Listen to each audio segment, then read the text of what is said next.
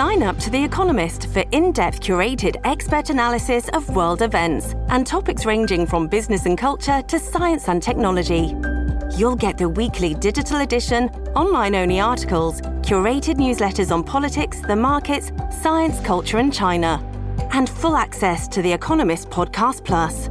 The Economist is independent journalism for independent thinking. Go to economist.com and get your first month free. This episode is brought to you by Shopify. Do you have a point of sale system you can trust, or is it a real POS? You need Shopify for retail. From accepting payments to managing inventory, Shopify POS has everything you need to sell in person. Go to shopify.com slash system, all lowercase, to take your retail business to the next level today. That's shopify.com slash system. Hello, everybody. This is Marshall Poe. I'm the editor of the New Books Network. NBN listeners like to read books and buy them. So we thought we'd tell you that right now, our friends at Princeton University Press are having a remarkable site wide sale. You can get 50% off books, including ebooks and audiobooks, with the code 50, F I F T Y, at checkout until May 31. You can save some real money on Princeton University Press books. I encourage you to go there and check it out. Welcome to the New Books Network. Good day. Welcome to New Books in History, a podcast channel on the New Books Network. My name is Dr. Charles Coutinho of the Royal Historical Society. I'm a host on the channel, and today I'm pleased to have with us Professor Jeremy Black, uh, CMG. Professor Black is Professor Emeritus at Exeter University. He is the author of over 150 books, and he is a senior fellow at the Foreign Policy Research Institute in Philadelphia. And today we are speaking about his uh, book, A History of Britain, 1945 to Brexit. Welcome, Professor Black. Hello. Professor, what is the thesis of your book? Well, it's an attempt to look at British history from 45 to Brexit without uh, feeling that any particular trajectory was inevitable. It's an attempt to give due weight uh, to the economic, environmental, social, and cultural history of the country, as well as to its political uh, developments, both domestic and foreign. Can you tell us a little bit of how you structure the book? The book is uh, not structured in a strict chronological order. No, it's not structured in a strict chronological order. Um, it's structured uh, environment first, then economy, then society, then culture, um, then it's structured in terms of four chapters on politics, uh, dividing 1960, 1979, and 1990. Then it looks at British issues, in other words, relations between England, Scotland, uh, Ireland, and Wales. And then it looks at European and world questions. And lastly, it considers the future. Professor, how much of a percentage increase was there in the UK population in the 1945 to 1989 period as opposed to the 1990 to 2016 period? Well, you very much put your finger on one of the drivers that I think uh, we can fairly say, to my mind, is very, very significant. I'm um, I actually think that you know the the tendency to underplay um, the human and physical environment is not very helpful, and partly because people have become very worried about being accused of racism, though, of course, uh, population movements are as much of people uh, who are whatever you mean by white as whatever you mean by non-white. Um, people won't really or don't aren't keen to discuss it. But essentially, the UK population, that's that of uh, England, Scotland, Wales, and Northern Ireland rose from 50.2 million in 1945 uh, to 65.1 million in uh, by mid 2015. Um, and if you look at the population of England, the Office for National Statistics is suggesting a population by 2024 of 58.4 million and by 2039 of 63.3 million. Now, obviously, if you think of that in terms of then the impact on the physical environment of the country, which is one of the things I discuss in the book, um, it's very considerable. Um, you know, a considerably greater area is built up every year, and indeed, um, this book, the the current government, the government of Johnson, is uh, seeing the building of new houses as a way to help get the country out of uh, the COVID recession, which may or may not be the case, but certainly have uh, very environmental consequences. And uh, would it be correct to say that uh, the uh, majority or plurality of that increase is a result of, uh, uh, particularly in the, I suppose, the 1990 to 2016 period, uh, a massive increase in um, third world immigration to the UK? Um, that's one significant increase, but it's not the only one. Um, there was also, as a result of a sort of very much an open borders policy towards European Union expansion, a very significant increase in population from Eastern Europe, uh, more particularly uh, Poland, Romania, Bulgaria, and Slovakia. And that uh, that was a a very major strand, and also I think it's fair to say that there are um, significant um, populations uh, which have increased in recent years from countries such as Portugal, uh, Italy, um, uh, uh from the Middle East, uh, from the United States. Um, it, it's increasingly uh, a very diverse population mix, and this co- has caused issues in terms of what one means by Britishness and also how one um, uh, sort of deals with the, the, the problems of living in a society in which not everybody is willing to accept um, the existing uh, legal patterns, for example, on education for women, um, uh, attitudes towards homosexuals, um, so that you have, for example, some ethnic minority groups, which can be quite um, very much uh, be at times uh, intolerant towards other sections of the community. Uh, and in fact, uh, being completely unwilling in some instances, not by all means uh, all of them, obviously, but in some instances completely willing, unwilling to abide by cultural norms of the pre-existing population. Yes, I think that's a very fair statement. Uh, in your discussion of the topic of energy, you make reference to the fact that uh, in the future, the UK is very much dependent upon investments by Chinese and French state-owned companies. Does not that, uh, in this fact, make nonsense of the concept of Brexit insofar as Brexit means, quote, taking back control, unquote? Well, it's not my purpose to get involved in a program about Brexit. I'm very happy to do one with you if you'd like to discuss it.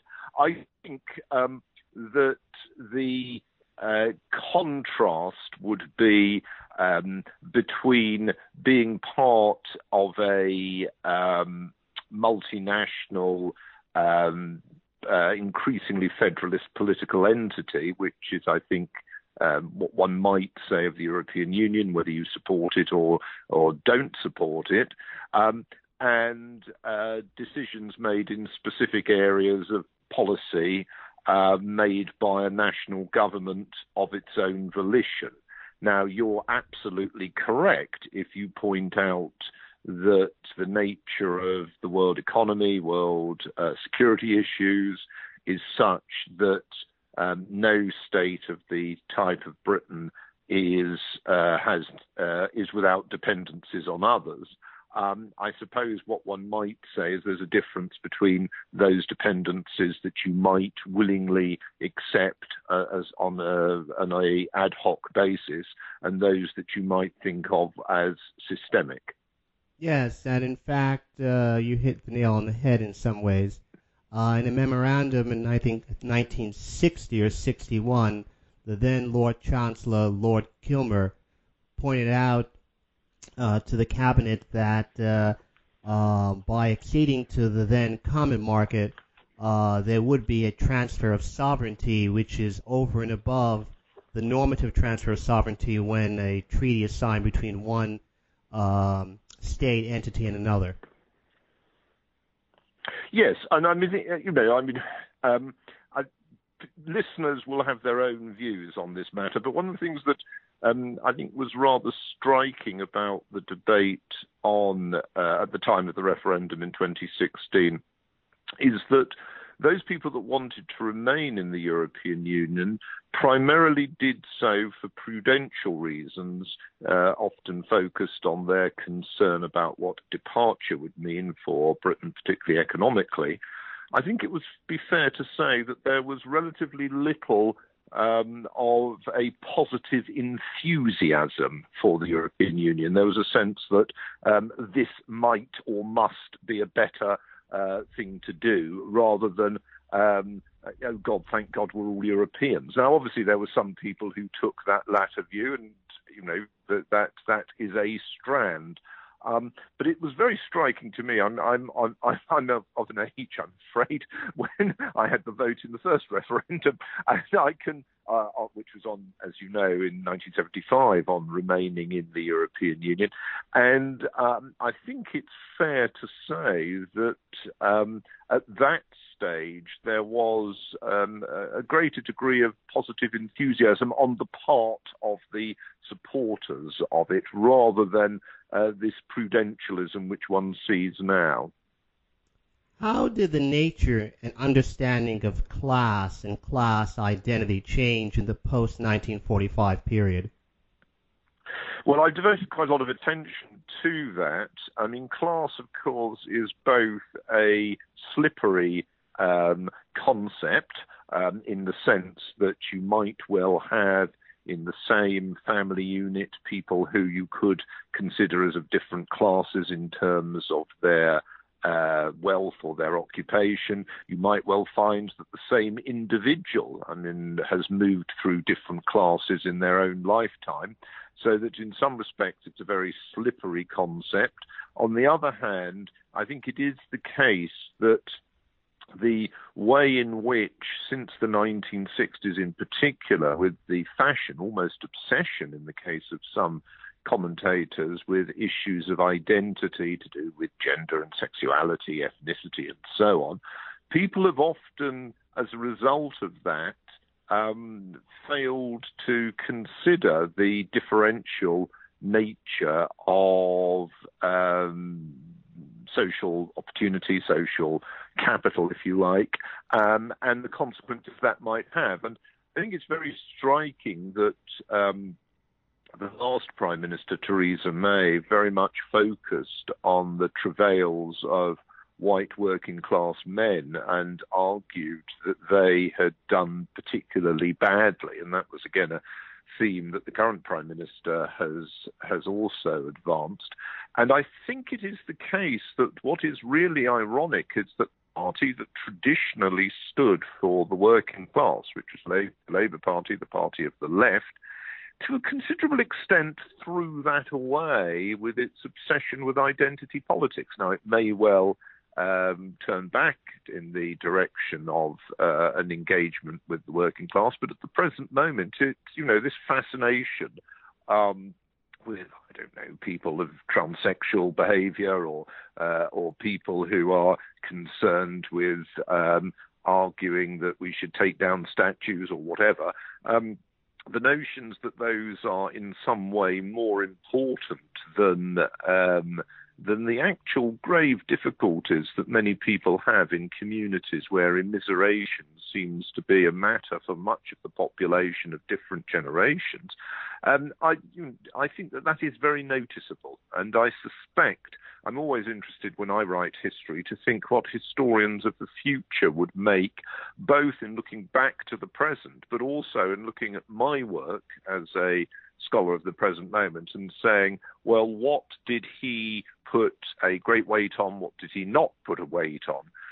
I, therefore, in this book, tried to discuss social structure, social mobility, what we talk about in terms of class, because I do think these are very important. And I do think many modern historians, and I would say the same thing about your country, the United States, modern many, his, modern, uh, many modern historians seem more fascinated by this, these issues of discourse and identity than about the nuts and bolts of what actually is the life and life experiences of the vast bulk of the population. Can you explain the decline of cricket in the post 1945 period and in particular after 1979? well, I mean, decline is, of cricket's an interesting one. What I think you could fairly say is that football, to an enormous extent, took over the sporting world for most people. Uh, I think partly it was to do with um, the contracts with the television companies. Uh, and the fact that it was covered on television much more so than any other sport. Uh, partly it was to do with the success of football at um, operating as both a working class sport, but also attracting um, both domestic and international investment and a tranche of middle class uh, following, and other um, sports which had hitherto uh, had a considerable national following uh, became uh, to a degree more niche. Now, um, I mean, a classic example of that was rowing. You know, uh, that became much more a minority uh, following with newspapers devoting far less attention to that than they had done in, say, the 20s and 30s. Uh, cricket, I would say, um, was hit in part by uh, a lack of interest at the school level. Many schools tend to, uh, uh, chose to see it as elitist, which it isn't. Um, I think a, a lack of um, big money investment. Um, the difficulty actually at uh, often getting it to work on television. I mean, if you've ever seen a cricket match, you will know that the ball travels at a very fast um, speed, and it is not easy unless you're sitting in the right position to see it going. And I can tell you that. I mean, uh, the first county uh, county match I saw, I was amazed at how fast uh, things were going on.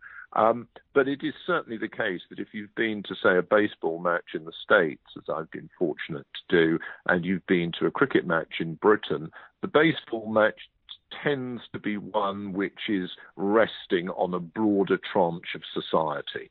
Um, but on the other hand, there are many enthusiastic followers of cricket today, uh, particularly in England, and also it has the great strength that it is a global sport. I mean, it's very popular in the West Indies, um, in Australasia, and in South Asia. How do you explain the paradox uh, of the fact that the British, as you say, became much more open to foreign influences in the post 1945 period? I suppose, actually, in particular, the ni- post 1960 period, and yet, oddly enough, became much less likely at least as a percentage um, of the population, to speak foreign languages?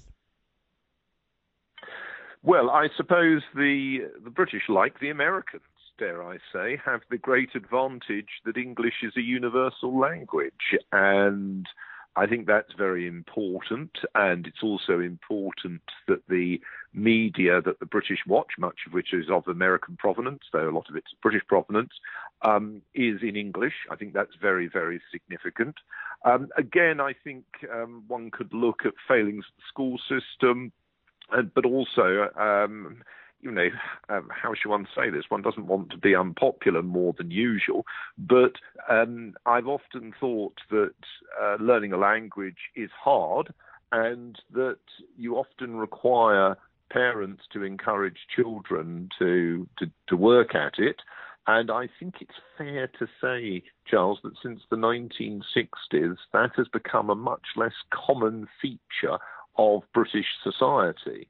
And it's no accident that some of the groups who are best at languages are groups who are immigrant groups who have actually had to engage with learning English, whereas often the domestic population has found that much harder because they can't be bothered. Um, and, you know, whenever people often say to me uh, how terrible the young are, by which they mean the generation I used to teach. I've now retired, and I always say to them, "Well, blame their parents." Um, the so I think that there is a degree of narcissism among the young of not being keen to do things that aren't of interest to them. But I think in part you have to look at how their parents uh, don't encourage them in a certain direction. It's not one of more. I'm sorry. In your discussion of the Labour government of 1945 to 1951, would it be correct to say that you agree with uh, the commentator and um, historian Corelli Barnett uh, in his less than positive uh, view of that government and its policies, particularly nationalization? And if so, why do you agree with him? Yes, I mean, I'm, I wasn't dependent on Corelli Barnett for, for advancing my arguments, but you're absolutely correct. I feel uh, that the current sort of view that uh, you see this, for example, in Peter Hennessy's work, um, that uh, that Attlee was this great figure and that um, the kind of socialist statist system of the late 40s was absolutely fundamentally a good thing. I, I think that's deeply, deeply problematic. I think it's deeply problematic both on the international level, that Britain, in many senses, embraced a role which it could no longer afford, but also more seriously on the domestic level, it uh, was part of an obsession with state control and state centralization um, and I think that that squeezed out much of the voluntary sector in social welfare, uh, health and care for the elderly. Um, it led to an overly um, powerful central government, and it led to uh, very poor investment choices. And it also contributed to a degree of corporatism that helped trade unions to become too powerful, and that then caused major problems in the 50s and more particularly the 60s and 70s and into the 80s. So, yes, I would actually say, and as you know, most academics are on the left. I'm not a left-wing figure, but I would say that that the uh, the confidence that most academics feel in Attlee reflects more on their own suppositions than it does about a measured thoughtfulness about what has happened in Britain since 1945. Or, in fact, is it merely the case that most of the academics, K.O. Morgan, uh, Hennessy, etc., who look at this uh, period and give uh, the Labour government and Attlee in particular high marks, are political rather than economic historians? Well, I think that's definitely the case. I mean, I mean, I think Morgan's rather overrated. He's very much a man of a certain kind of um, Labour academic politics, which did him very well. He's ended up in the House of Lords, etc., etc. Um, but I think that I don't really think that uh, even today that much of his scholarship um, is more than of almost antiquarian interest. I don't think it offers a measured account of the economic um, difficulties and issues created by uh, the centralization and state control and the assumptions about what could happen, I, you know, of the late 40s on. I mean, I think these are profoundly statist people, and they assume that the state has all the answers, although ironically, of course, it tends to only be the case when it's the state dishing up the answers that they want.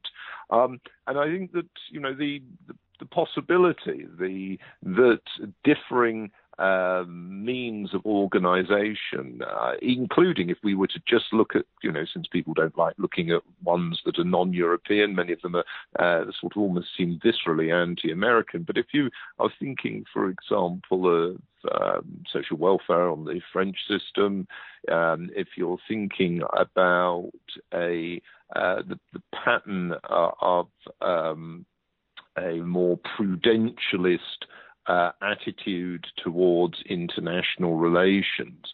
Um, I think that there is quite a lot of flaws in the Attlee government, but I, as as you are implying, uh, there does seem to be an orthodoxy in the other direction. And then, of course, they all review each other's books favourably. They all say how they all back each other for things like the British Academy and all the rest of it, and they become the orthodoxy and the norm. In his recent book, Winds of Change, uh, Hennessy makes reference to the following fact that it was the French state economic planning model which attracted a lot of uh, attention and to some extent, some extent, amelioration um, in the UK, the UK governing class, even the conservatives in the Macmillan period, rather than the less statist uh, German social market Wirtschaft model. Well, how do you explain this? Um, how do you explain this?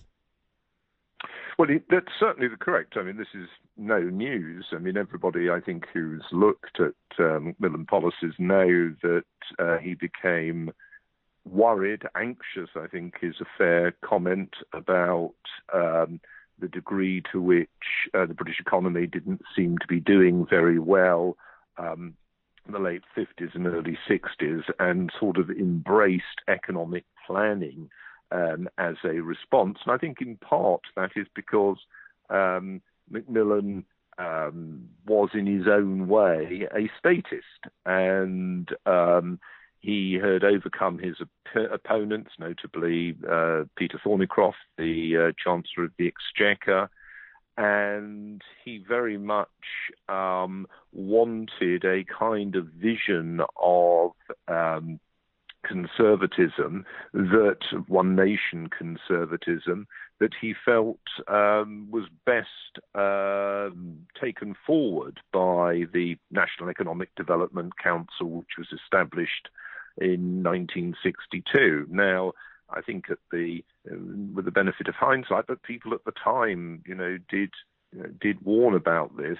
Uh, it can be seen that there was again too much of a of a state centralisation, not enough confidence in the in the market, and I think that that did have a lot of consequences. This episode is brought to you by Shopify. Do you have a point of sale system you can trust, or is it a real POS? You need Shopify for retail. From accepting payments to managing inventory, Shopify POS has everything you need to sell in person. Go to shopify.com/system all lowercase to take your retail business to the next level today. That's shopify.com/system. Uh, isn't one of the other paradoxes of this period in English, I'm sorry, British history, the fact that while the governing class in the UK has become much more similar to the population at large, I suppose you can say much more demotic, uh, that has not resulted in an increase in political legitimacy of that class. In fact, the converse. So if one compares, say, the uh, 1950 election, if you're looking at the top five in each party, one notices immediately how, if you want to use employ this particular expression, archaic is the social class backgrounds of the two parties. Um, Churchill, Eden, Salisbury, Stanley, and I suppose um, uh, Butler for the Conservatives, four of the five coming from the old uh, aristocratic, if you like, governing class. In the case of the Labour Party, Attlee, Cripps, Dalton, Bevan, and uh, Morrison, three of the five uh, coming from the uh, old middle class, privately educated, public school, Oxbridge uh, backgrounds. But that changed so that the current governing class is much more similar to the population at large, has not led to an increase in political legitimacy. I think actually, correct me if I'm wrong, the 50 and 51 elections, uh, both parties garnered the most percentage of votes from the uh, voting uh, population that has ever been the case in UK history, as well as the highest turnout in UK history. Well, that's very interesting, Charles. I mean, I'm not quite sure how we would measure political legitimacy, but can I just, and we can come back onto that. Can we? Can I just say this point about uh, political class. Um, first of all, yes and no. The Conservatives are less of an aristocratic party, though on the other hand, the very high uh, representation of old Etonians is quite eye-opening at the over the last uh, ten years. Um, but the conservative, the average Conservative MP now has not necessarily been to a um, a boarding school and isn't necessarily somebody of an affluent background. So to that extent, there has been a change. Um, but I would say that there is a broader lack of realism, going back to what, looping back to what we were talking about earlier. If you look at both the Conservatives and Labour, and indeed the Liberal Democrats, Scottish Nationalists, and all the rest, the people that run them are overwhelmingly people who have not worked in the sense that they've often gone straight into politics or a sort of semi-political job, you know, research assistant for some political party or for the BBC or something like that. Um, and these people are very little representation of um, the group we were talking about earlier, the um, industrial working class. Now, that's a smaller percentage of the population than it used to be. But if you were looking at um, a, a, notion of representation, then I think you could fairly say that neither political party is particularly representative. And the last general election, which had Mr. Corbyn and Mr. Johnson, I would say they were a parody in their own way um, of, uh, the way in which uh, democracy in Britain is not particularly representative. Particularly, I thought Mr. Corbyn, uh, who, as an example of the uh, Workers' Party, was almost an absolute joke. Um, the uh, uh, now, if you are then looking at this wider question of of legitimacy, I mean that's a very interesting question. Some years ago, I wrote a book on whether Britain was governable, and I wrote it in the after aftermath of the lorry drivers' strike at the beginning of the of the century. Um, was a period when the Prime Minister was Tony Blair, who had a very strong parliamentary majority. But in a particular issue, it was very clear that he could not prevail um, against what in effect was Ill- illegality. Uh, and I was interested in this question as to whether um, the country is less and less governable. And I would say that there are there is an extent to which that that is the case today. That notions of order, deference, uh, acceptance that democracy means the legitimacy of of the other side if they've got um, more, you know, sort of the parliamentary majority, uh, rule of law, um, and acceptance, uh, the acceptance of property rights. I think that there are fewer people that accept these uh, than um, would have been the case 20, 30 years ago.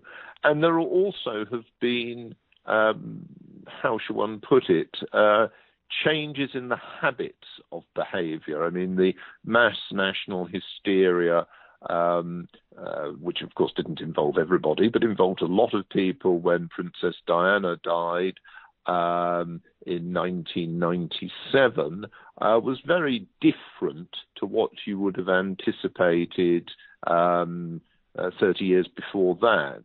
Um, so I think that the there have been changes. I think it's not easy for politicians to respond to changes, but it doesn't help matters that so many of them come from the same coteries. And I would suggest to you that this is as typical of the Labour Party as it is of the Conservatives. Well, I, I would agree with you. Well, I suppose the point I was making is that. Um, particularly in the late 50s, early to mid 60s, there was this discourse. I suppose the best examples are the Sampson original Anatomy of Britain and the articles, uh, I'm not sure whether they ever came up into a book form, by Perry Anderson and Tom Nairn in the New Left Review, The Origins of the Present Crisis.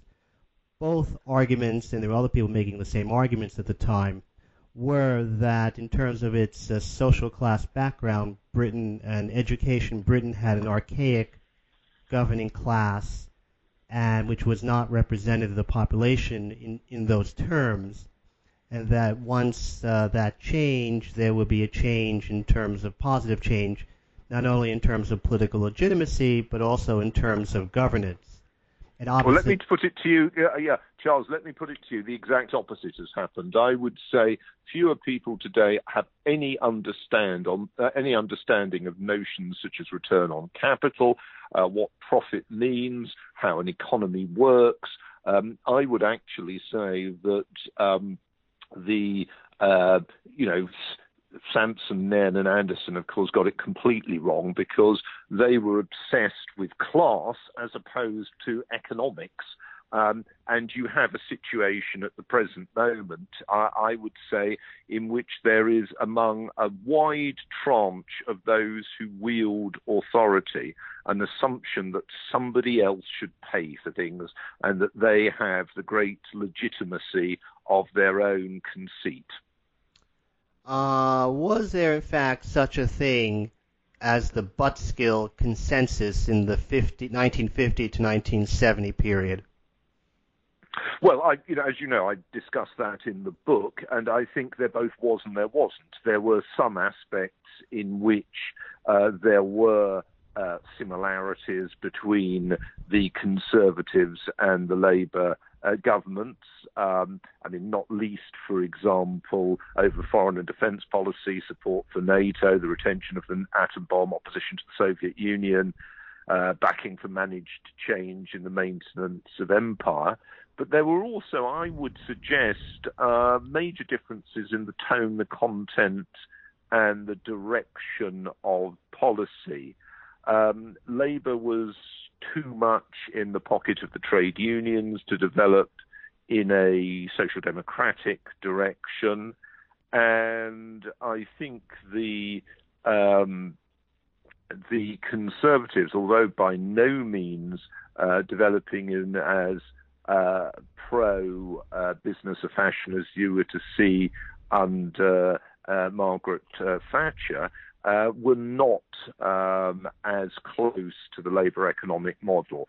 And it's an interesting question as to what would have happened. I mean, it is a counterfactual that has been raised. I discuss that in my counterfactual book as to what would have happened if Labour had won the 51 election and whether it would, how society would have gone. And I remember Tony Wedgwood Benn, who was a, a prominent left wing Labour uh, person. I remember him at a gathering I was at saying that, of course, um, in his view, um, socialism in Britain was impossible once you had commercial television, other words, television with advertisements, which came in as a result of Conservative Party policy in the mid 50s.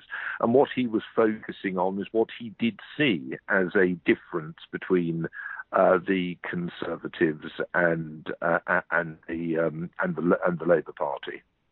I mean, I think, you know, the classic thing is that Labour preferred collectivist solutions and was therefore happier to advocate a, a leading and controlling role for the state, um, whereas the Conservatives tended to favour individual liberty and, and low taxation.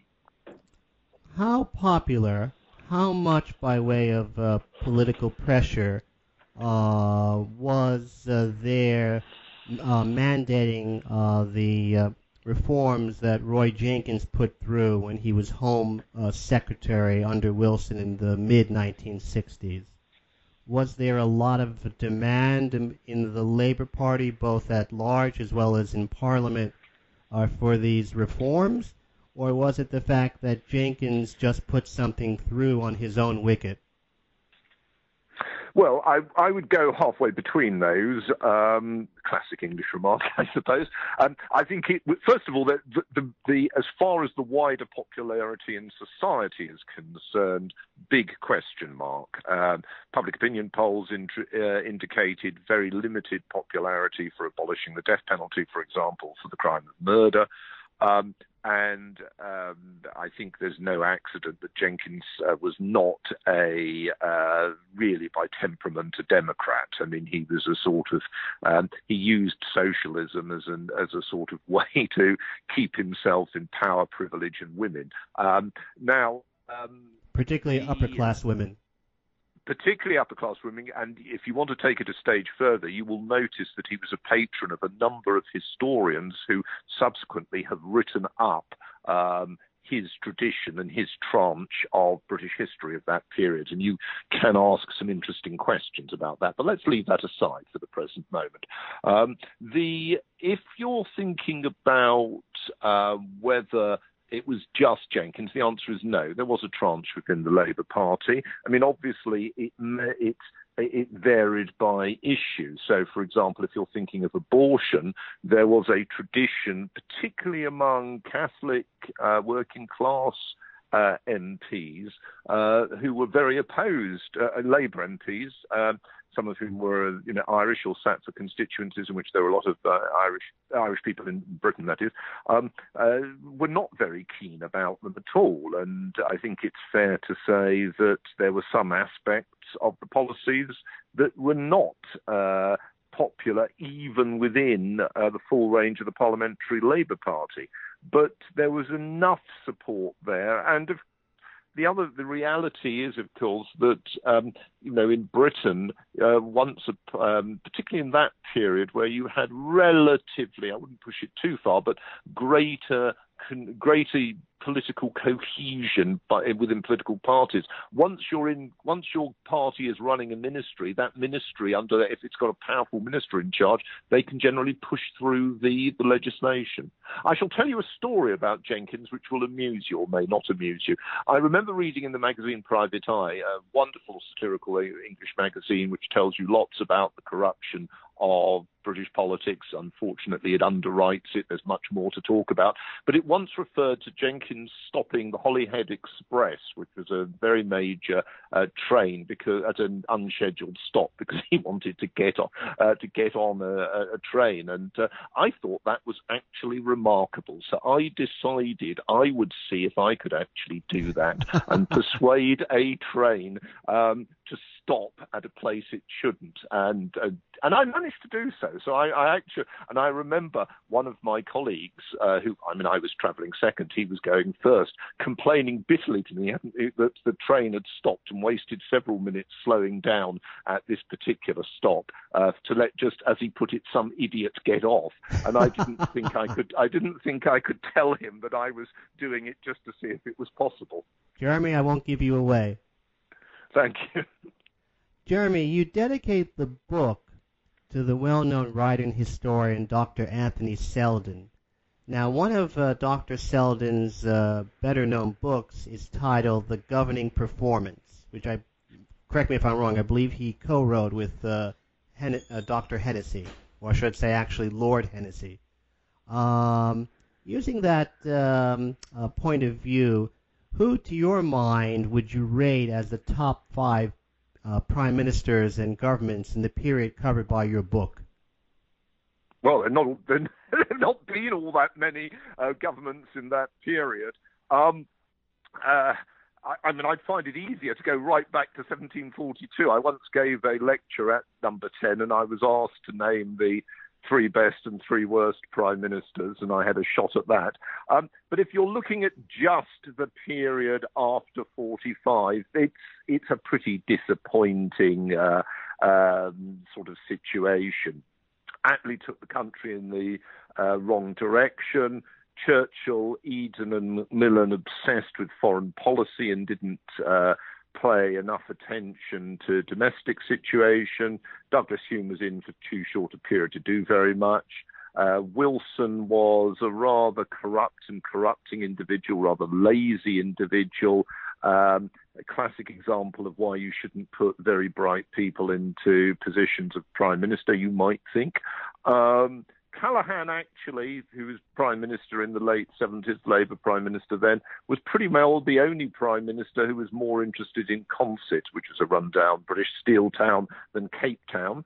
Um, and, you know, it would have been interesting to see what he would have done if he'd um, been re elected in 79. So I actually have quite a lot of respect for Callaghan. And of course, he had as well had the experience of being, of holding the great offices of state. Uh, he was an experienced politician. So Callaghan, I think I would say, was the best of the Labour uh, prime ministers.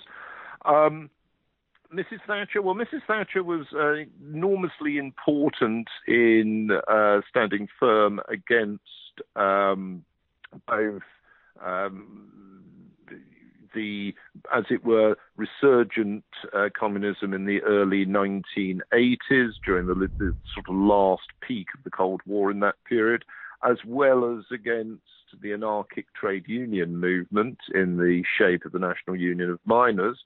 Less positively, I would say she failed, despite having very secure parliamentary majorities, at dealing with a lot of issues uh, that she could possibly have devoted some of her political capital to dealing with. So I would say uh, Mrs. Thatcher was a good prime minister, but had failings.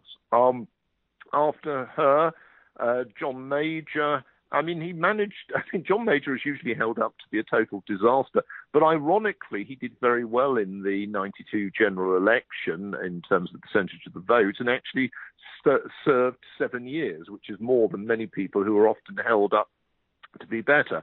But it has to be said that there was, by his later years, a sense of a complete failure of the political system. Uh, Blair was a spiv. He helped to uh, completely mess up the British question in terms of um, Scotland and Wales. Um, he was very foolish and feckless in foreign policy, uh, and um, you know, at a time he sort of again blew the opportunities of doing um, quite a lot of good, which he could have done given his parliamentary majorities. Um, Gordon Brown, I'm not tremendously impressed with, I have to say. Um, I think he um, was an individual who, I mean, he, the best thing he did was keep Britain out of the euro, which was, of course, he did as Chancellor of the Exchequer.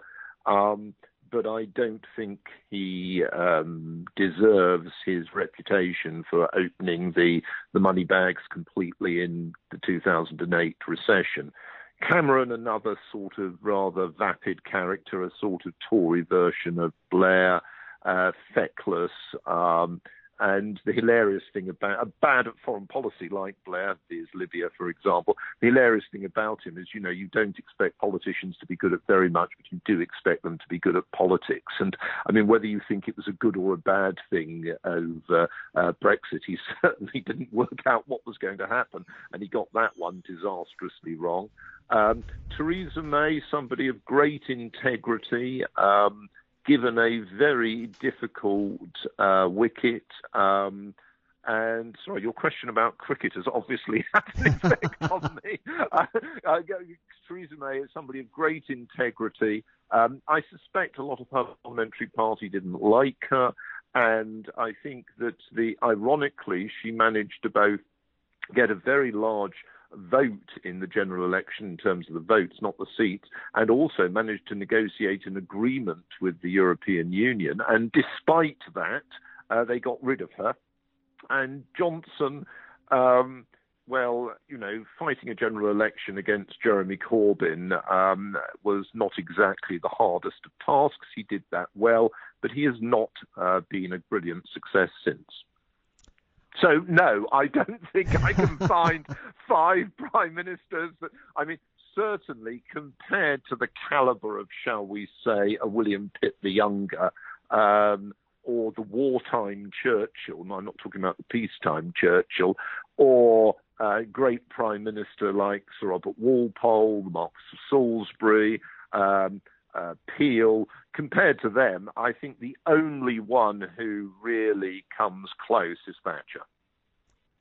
Was there, in fact, as uh, stated subsequently by Sir Solly Zuckerman, um, one time chief scientific advisor to the government, a plot to oust uh, Harold Wilson, uh, uh run up by uh, Cecil King uh, I should say Cecil King, circa 1968.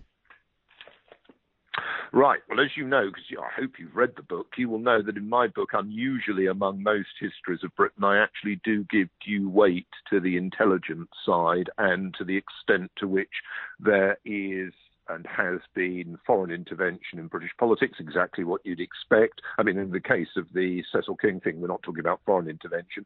So I am very, I, I think a lot of, and you were referring to some of the historians earlier, a lot of the work on British political history is extraordinarily naive because it tends to leave out the intelligence agencies of Britain and foreign powers. Now, in the case of the Wilson government, there was several things going on. Um, and there's only so much that we've got time to talk about. Um, first of all, there was a group within the intelligence services that regarded Wilson as unsound. One or two people thought that uh, he had been compromised when he went to the Soviet Union uh, as president of the Board of Trade. Um, other people thought that uh, he'd been com- compromised subsequently and were also very concerned about some of his chums and their um, links with Eastern Europe. So there is a tranche there, which was an issue already before Wilson became Prime Minister, and that gathered pace during the Wilson period. But that, of course, is not the direct point that uh, Zuckerman is talking about. He is talking about the Cecil King, Mountbatten, um, Stirling uh, group who essentially argued that the country was in a mess and that it needed the equivalent of a de Gaulle figure and that it needed the equivalent of what had happened in France with the fall of the Fourth Republic and, re- and its replacement by the Fifth Republic. So, in other words, a stronger state. And they were particularly motivated by Wilson's uh, failures to address uh, the sort of repeated trade union disputes, his seeming inability to get a grip on the situation, uh, the crises, of course, to do with public finances, and a related drift in foreign policy. Um, so those factors all played a role. But it seems to be generally agreed that um, there was not a sufficient shove to take the discussions about the need to replace Wilson, if necessary, by a, as it were, what the Spaniards in the 19th century would have thought of as a pronunciamiento, sort of, um, uh, you know, a sort of um, uh, sort of demonstration military, of force. Military coup, yes, demonstra- demonstration of force. I was thinking about how best to describe, not just military, by others as well, but principally military. And there wasn't a sufficient shove, I think, to push it in that direction. Um, I'm, my own view is that all, they would have found that although a certain number of senior figures in the military despised Wilson, um, they would not have been um, um, happy or confident in replacing the Queen's government uh, as a result of illegal acts.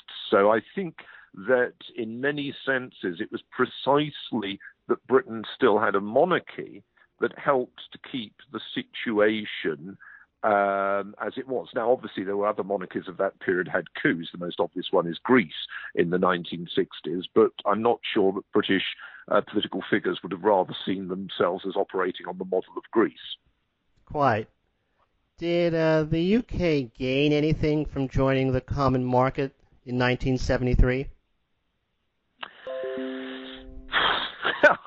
Gosh, you really, I think I'd rather talk about cricket. Um, um, did the UK gain anything joining the common market in 1973? Uh, listeners ought to know that I have in no way been warned any of these questions are going to come up. Um, well, put it like this: um, the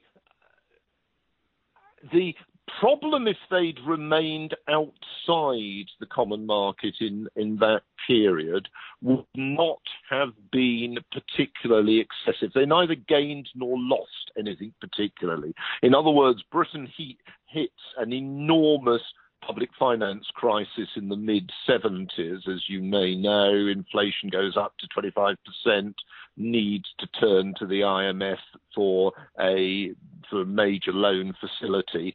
Being in the European Economic Community at that point didn't help Britain. Being outside it wouldn't have helped it or hurt it either.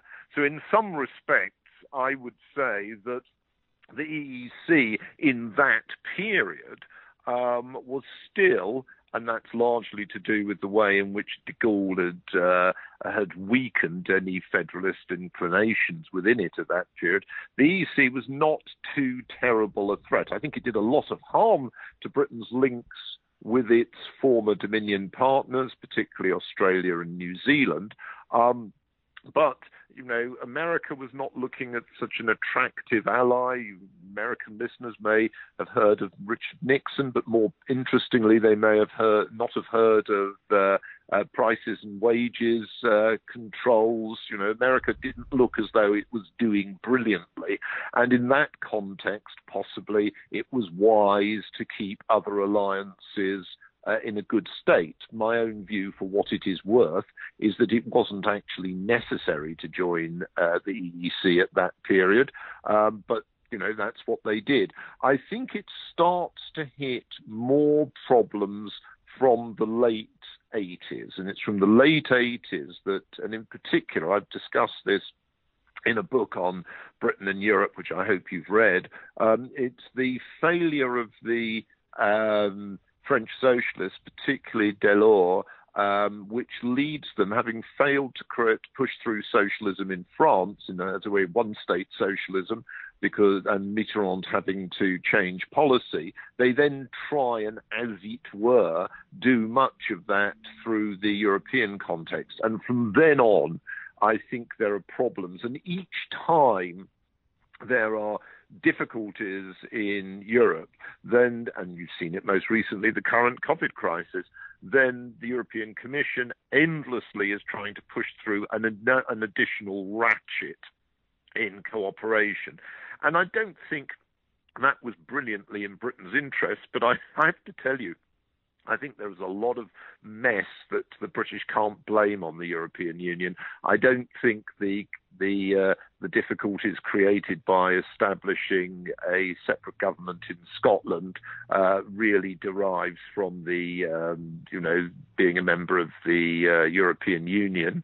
Um, what I would say is that once the British had decided not to join the euro, and as well, they also didn't join Schengen and all the rest. They were going to be a semi-detached member of the European project, and in a way, um, what the referendum meant was a different stage of being semi-detached. Now, that may not be what enthusiasts or opponents of Brexit wish to hear. In other words, you know, we've left the European Union. We're still a semi-detached part of Europe. We're a member of NATO. Uh, we have we are a member of lots of other organisations, and we have a lot of trade and financial links with continental Europe. So we're still a semi-detached part of Europe. We were a semi-detached part of Europe when we were a member of the European Union, and you know we were clearly never going to join the euro, and I didn't think there was much chance of us joining Schengen. So I think that the actual wariness about the attraction to Britain um, has been there uh, much more strongly than people who are Remainers might like to uh, argue, with the important exception of Scotland. I think it's fair to say that Scottish nationalism has always assumed in recent decades, we're not going back to Celtic nostalgia here, uh, that it would be part of a European Union project. And I think that the that they that is a important um, cause of tension um, within the future of the uh, of, of the United Kingdom. Did Theresa May, like Gordon Brown before her, suffer from the curse of being too experienced to be a successful prime minister? Uh, the other people who've had this curse were, of course, Eden and Chamberlain uh, in the 20th century.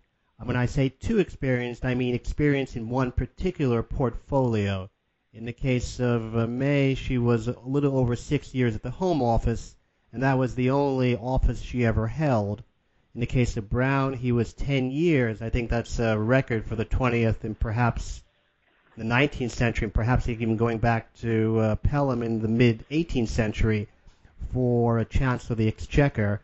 Um, and of course, in the case of Eden, he was 10 years at the Foreign Office before becoming Prime Minister.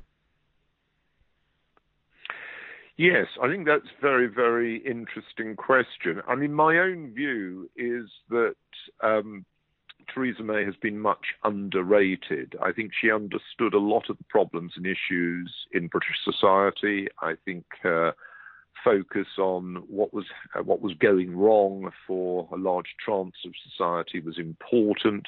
I think she had a very strong uh, commitment to public service. She had voted um, for uh, Remain, but she took the view that uh, all the political parties had pledged themselves to accept the will of the electorate and that therefore it was her job to bring through Remain.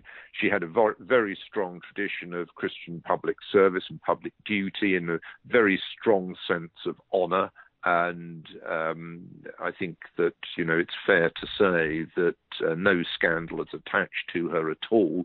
Whereas would would that we could say that of all our prime ministers since 1945. Um, so I think that actually May had a lot of skills, but I think she was unpopular in the parliamentary party. I think there was a degree of misogyny there. I think that. Um, there were other people who wanted to be prime minister, and it proved extraordinarily difficult to get a compromise that would be passable through Parliament. Now, obviously, the the disaster was that um, she went to the uh, for a general election when she didn't need to have one because she saw that as hopefully going to weaken her conservative opponent, and it had the opposite effect. And after that, I think she was in a very difficult position. But she kept going, and it has to be said that if you look at whom the alternatives were and what the alternatives were, both within the Conservative Party and more broadly in British politics, in 2018 and 2019. You know, it's terribly easy to throw stones at uh, Theresa May. Uh, it's worth considering um, what would have happened in some of the other scenarios that were possible. As far as uh, Gordon Brown is concerned, and Eden, incidentally, and Chamberlain, I mean, they were all, in a way, uh, tripped up by events. I mean, Chamberlain uh, would, pro- if there hadn't been World War II or Adolf Hitler had been killed in World War One, uh, Chamberlain would probably have gone on to win the 1940 general election with a solid majority, and you know, British society by the late 30s had, was coming out very well from the Depression. Uh, I think he would have been, you know, a very successful prime minister. I don't think Eden had the strength of character that Chamberlain had. I don't think he had the strength of purpose. I think he was a weaker man. Um, so I'm not sure that, you know, even if, if Suez hadn't come along, I'm not sure that Eden would have been a successful prime minister. That's my reading of that situation. And Gordon Brown, I don't think he was a particularly steady personality. Um, he certainly was a very uh, faction ridden uh, in the sense that he was riding the faction. Uh, figure within Labour. Um, and um, I think it's fair to say that um, he had very little charisma. Um, and I'm not convinced that he was anywhere near as good as a Chancellor of the Exchequer that he presented himself as. Um, and I'm not sure that I should be saying this because, of course, Gordon Brown had a history doctorate, and we at least have that in common. Uh, although be the classic British habit, because he doesn't call himself Dr. Brown. Uh, the um, but no, I don't think uh, Brown was a was a great prime minister.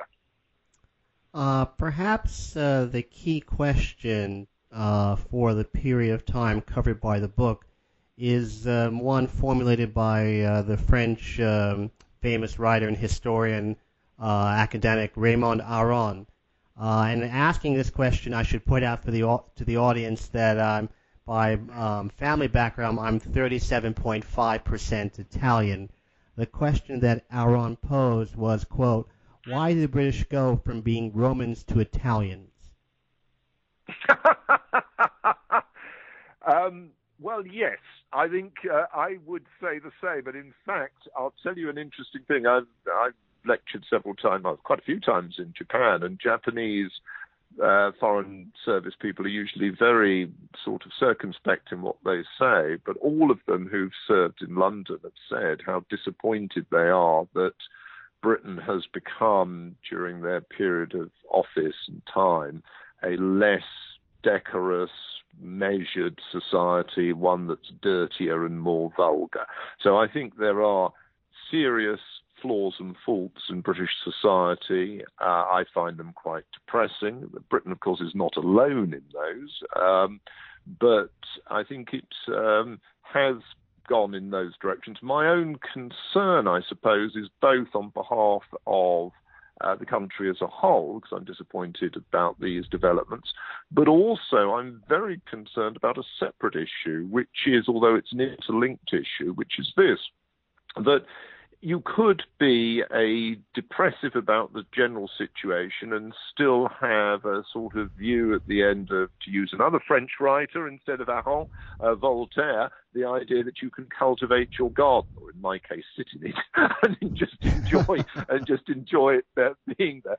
But the point is, and the problem is, that I'm not convinced that the developments in British society are, and particularly political and public culture, are ones in which people are willing to have the necessary tolerance for the views of others.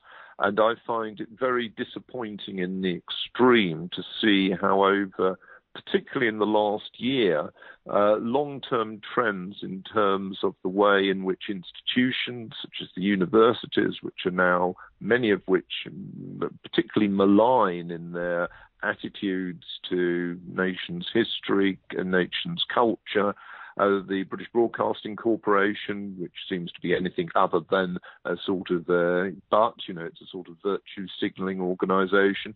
I think that there is less of a tolerance of people's uh, diversity of views, and I find that very disappointing. I, you know, I don't imagine that people are going to be convinced for a second by my uh, my uh, in, you know my uh, observations, but I would like to have the space and peace to be able to think things through without uh, being, as it were, receiving obloquy. Um, and also, uh, one would like to feel that one was able to express one's views, to see them occasionally published, to see them occasionally uh, mentioned in the media, and so on. And I think uh, we've moved in a very sad direction. There is a sort of mono culture that, which is very strong, and if you try and offer um, differences of opinion, uh, people shout at you. And I don't care about people shouting at me, but I do care about the possibility of not being able to express oneself, and that does worry me. So I think it's not so much that we're Italians, because in Italy, and I, you know, I've written the history of Italy. I've been to Italy in many case, many cases. Italy, as you will know, uh, okay, there is confusion and a degree of chaos there, but there is also the diversity of opinion. You can be a communist in Italy, you can be on the right in Italy, you can be in the centre in Italy, you can have all sorts of views in Italy um, and publish accordingly. What worries me in Britain is that we will have a chaotic and incompetent society, increasingly poor society in relative terms, but at the same time, one that is growingly intolerant of those who don't uh, subscribe to the dominant norms. And that, I think, is very unattractive. If you wanted people to take one thing away from your book, what would it be? The the well, I that's again, I wasn't expecting that one. Um, I actually think something we've not really talked about, Charles, which is I do think that the chapter on the environment uh, is very important, both on the natural environment and on the built environment. I found that a fascinating chapter to research just as I found the section on culture fascinating to research. So, what I like to do with each book, as you correctly say, I've written many books. I like with each book to set myself a new challenge of mastering a new body of literature and then trying to fit it in. and trying to look for interleavings, but also for contrasts, because life isn't always a matter of everything fitting in, and any historian that tells you that it is is an idiot. Um, so I would say that uh, uh, uh the the changes in the natural and built environment, as well as in the nature of society and culture are fascinating. And as you know, we've not, you know, you ambushed me on cricket, but we could have discussed food, for example. I was very interested in contemplating and thinking about the nation's cuisine, but that wasn't my excuse for many meals. well, on that amusing observation, I would like to thank you very much, Professor Black, for being so kind as to speak with us today. This is Charles Coutinho Thanks for listening to New Books in History, a podcast channel on the New Books Network. Thank you, Jeremy. Many thanks indeed, Charles.